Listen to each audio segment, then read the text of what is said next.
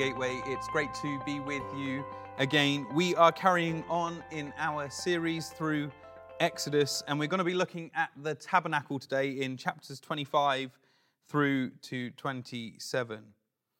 I hope that you've picked up in this second half of the book of Exodus as we've got going in it that God doesn't simply save us from slavery to sin and death, that He didn't simply save Israel out from slavery to Egypt, but in fact, He saved them for a purpose, a promise, and a place. That all nations would be blessed through them, that they would have numerous, uh, uncountable descendants, and that He said, I'll be your God and you will be my people. And He promised them a land that He would bring them to a place that is a wonderful inheritance. I think that sometimes uh, some of us maybe think of the Christian life as well, I've made it through the Red Sea, I've been rescued from sin and death. I'm free, I sing a song, I'm done, God save me, that's it, job done. But what we fail to remember is that in the rest of Exodus, so this moment when they were rescued, verse chapter 14, there's still another 26 chapters to go.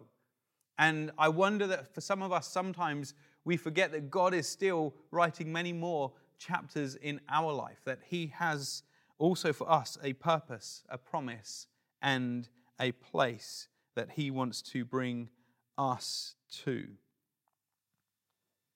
And the rest of the story of Exodus is all to do with God's desire to make Himself known and to dwell with His people, that they may know Him and follow him and trust him and obey him in everything.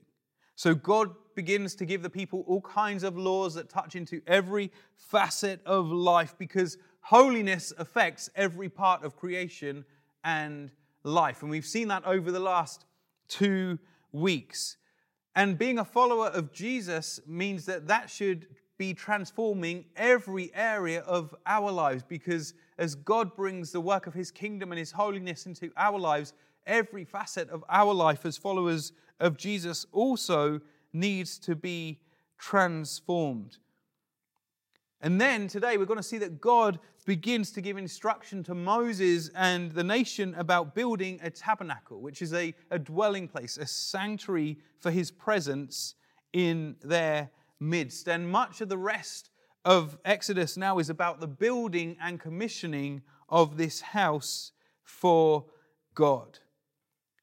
I, I know that many of us find the architectural bits of the Bible boring and the law sections of the Bible boring. We don't quite know what to do with them or how they relate to us.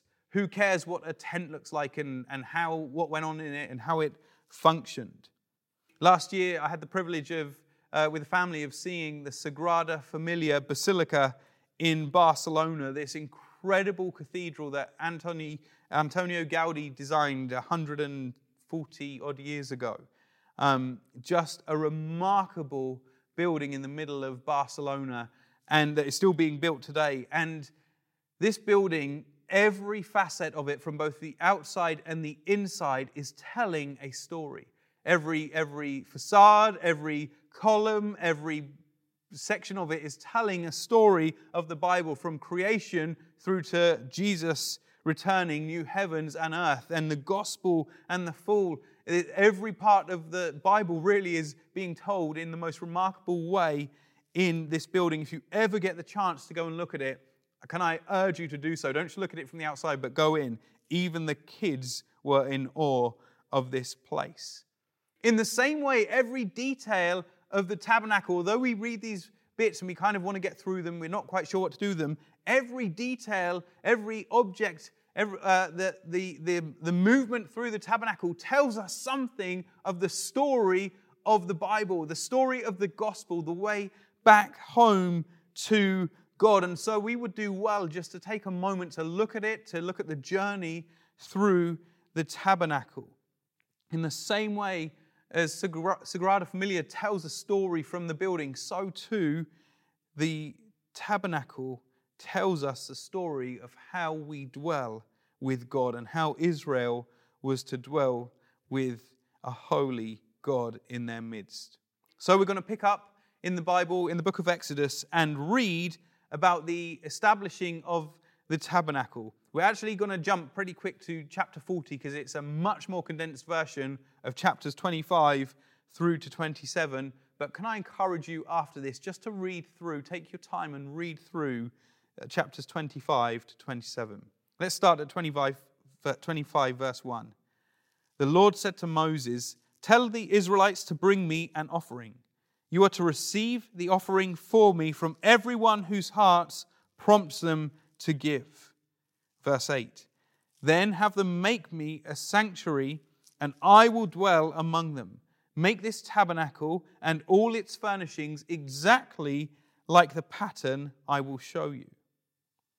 Jump to Exodus 40, chapter, uh, verse 16. Moses did everything just as the Lord commanded him. So the tabernacle was set up on the first day of the first month in the second year. When Moses set up the tabernacle, he put the bases in place, erected the frames, inserted the crossbars, and set up the posts. Then he spread the tent over the tabernacle and put the covering over the tent, just as the Lord commanded him. He took the tablets of the covenant law and placed them in the ark, attached the poles to the ark, and put the atonement cover over it. And then he brought the ark into the tabernacle and hung the shielding curtain and shielded the ark of the covenant law as the Lord commanded him. Moses placed a table in the tent of meeting on the north side of the tabernacle outside the curtain and set out the bread on it before the Lord as the Lord commanded him. He placed the lampstand in the tent of meeting opposite the table on the south side of the tabernacle and set up the lamps before the Lord as the Lord commanded him. Moses placed the gold altar in the tent of meeting in front of the curtain and burned fragrant incense on it as the Lord commanded him. Then he put up the curtain at the entrance to the tabernacle. He set the altar of burnt offering near the entrance to the tabernacle, the tent of meeting, and offered burnt offerings and grain offerings as the Lord commanded him. He placed the basin between the tent of meeting and the altar and put water in it for washing. And Moses and Aaron and his sons used to wash their hands and feet, used it to wash their hands and feet. They washed whenever they entered the tent of meeting or approached the altar, as the Lord commanded Moses. Then Moses set up the courtyard around the tabernacle and the altar and put the curtain at the entrance to the courtyard. And so Moses finished the work. Then the cloud covered the tent of meeting, and the glory of the Lord filled the tabernacle. Amen.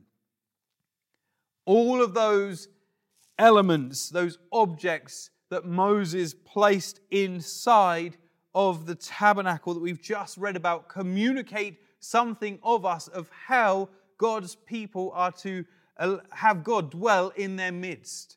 They all communicate a story. They are all telling us something of the way back to God, just in the same way that Gaudi's cathedral tells a story.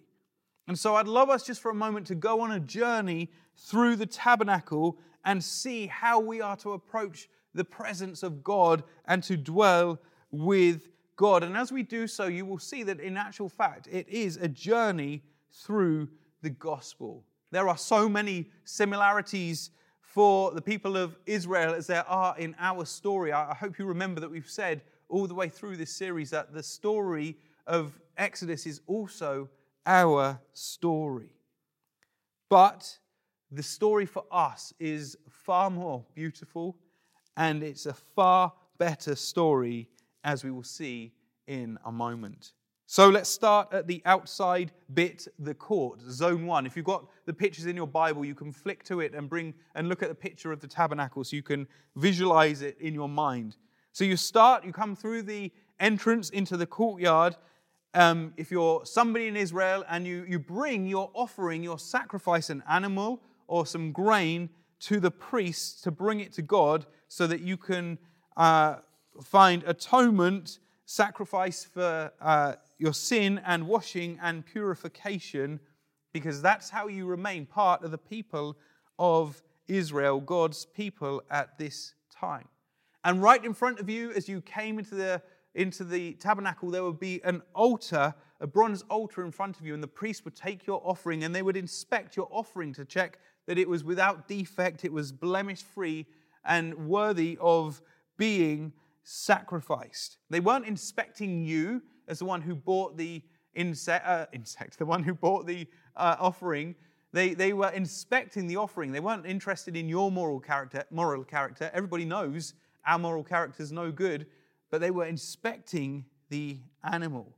And if it was worthy, they would kill it on the altar, and then they would burn the carcass, and the blood and the, and the fragrance of the animal would be pleasing to God, a pleasing aroma, and that's how you found atonement for sin.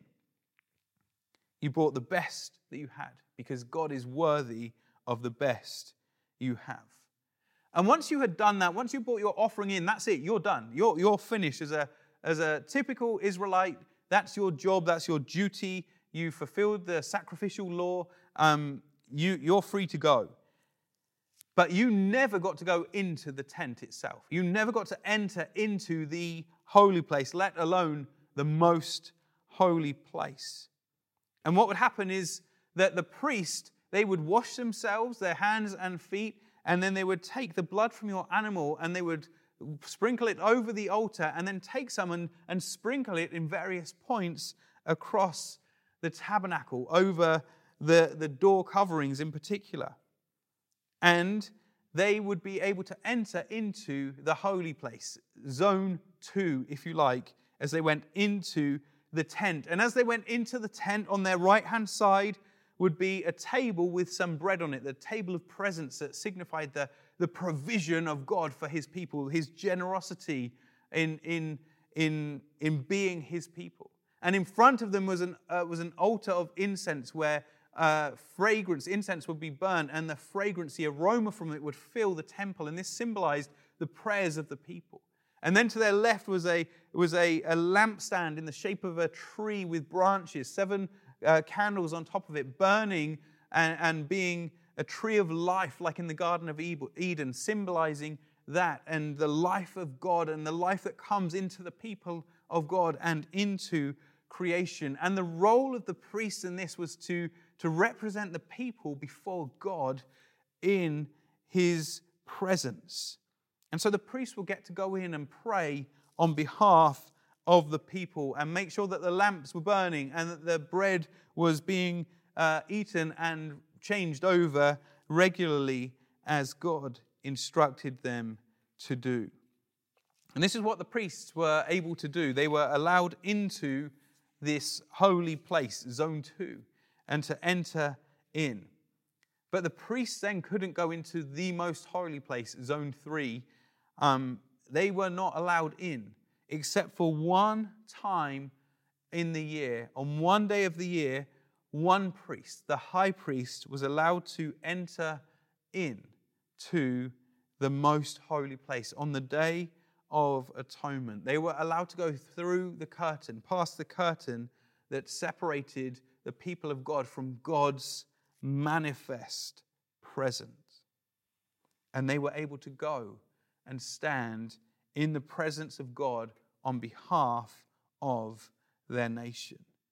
And in the, into the most holy place, if you were able to go behind the curtain, you would basically see this a room, a small room with the Ark of the Covenant in it, a box that contained the Word of God, the stone tablets. This, this ark this golden box on poles was the throne of God that contained the Word of God. And on top of it was this lid, the mercy seat of God, with these cherubim, angelic beings on top. And, and hovering between them was the manifest presence of God from which God would speak to Moses. His manifest glory in the Holy of Holy.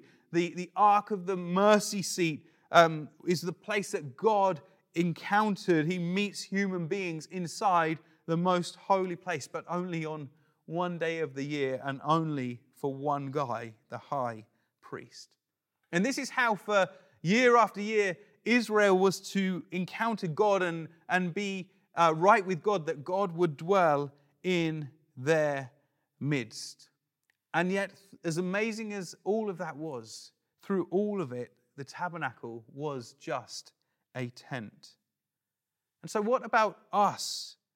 How are we to come into the presence of God? Because just like Israel, we too need atonement for sin, forgiveness for sin, to be made right with God. And we need to be washed clean, cleansed, purified from unrighteousness. We too need a sacrifice and a high priest, one who can lead us through the tabernacle back into the garden, into the very presence of God, the Holy of Holies, that we get to walk with Him, meet Him face to face, and talk with God, that we get to come home like the wayward son and be embraced by our Heavenly Father.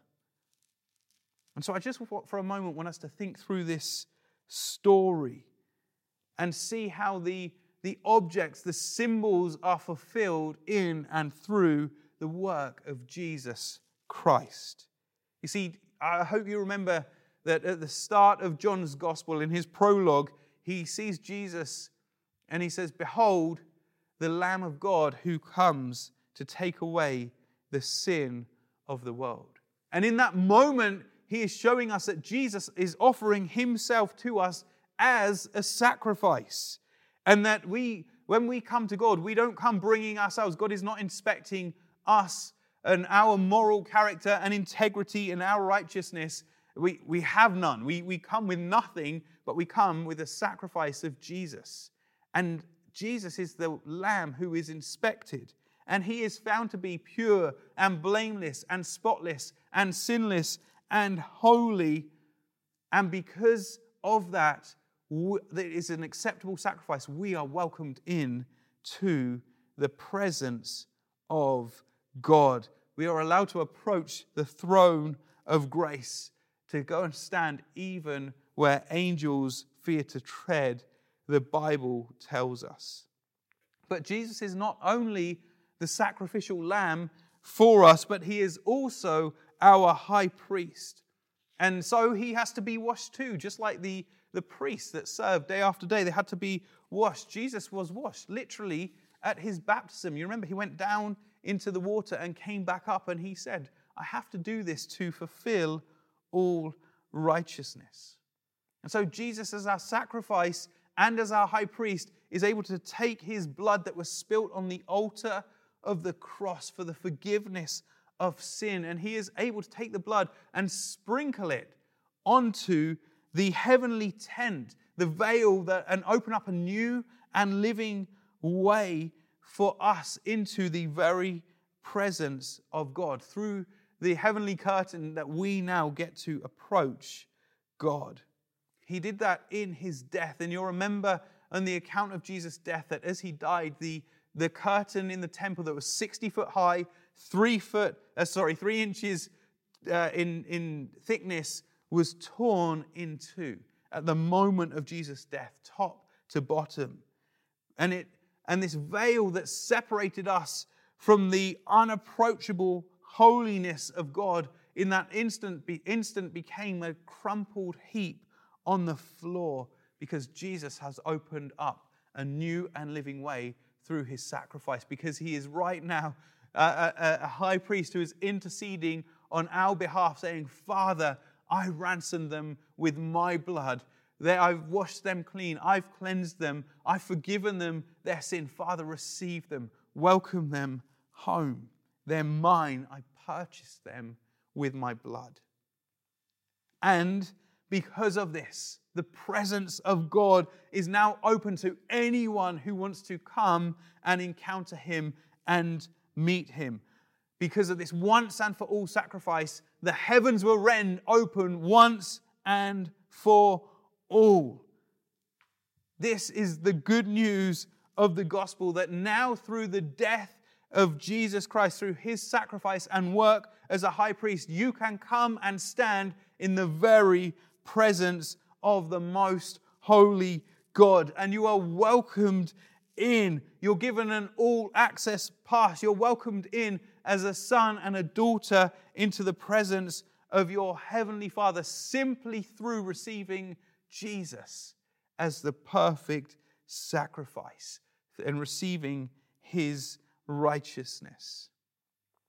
And in Jesus, we encounter the mercy and the glory and the Word of God and the holiness of God and the throne of grace because they all come together in the person of Christ Jesus.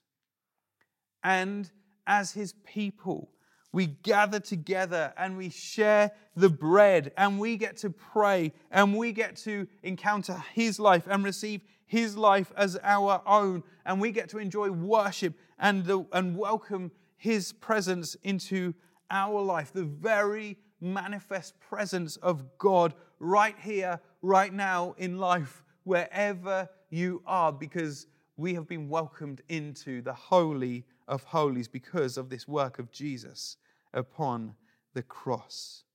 Let's just jump to the uh, verse 33 in chapter 40. Then Moses set up the courtyard around the tabernacle and altar and put up the curtain at the entrance to the courtyard. And so Moses finished the work. Then the cloud covered the tent of meeting, and the glory of the Lord filled the temple. Just like Moses, Jesus finished the work. You remember on the cross, he cried out, It is finished. And 50 days later, just in the same way that the glory of God came and filled the tabernacle, the glory of God came like a mighty rushing wind and tongues of fire and came and filled a new temple, a living temple, the people of God, the church of Jesus Christ that is to spread out into every corner of the world in ever increasing glory. Because now in Christ and through Christ, the people of God, the church, has become the tabernacle of God. It has become the temple of God. We are his dwelling place. We are the people of his presence. And Jesus said of the church, You are the light of the world.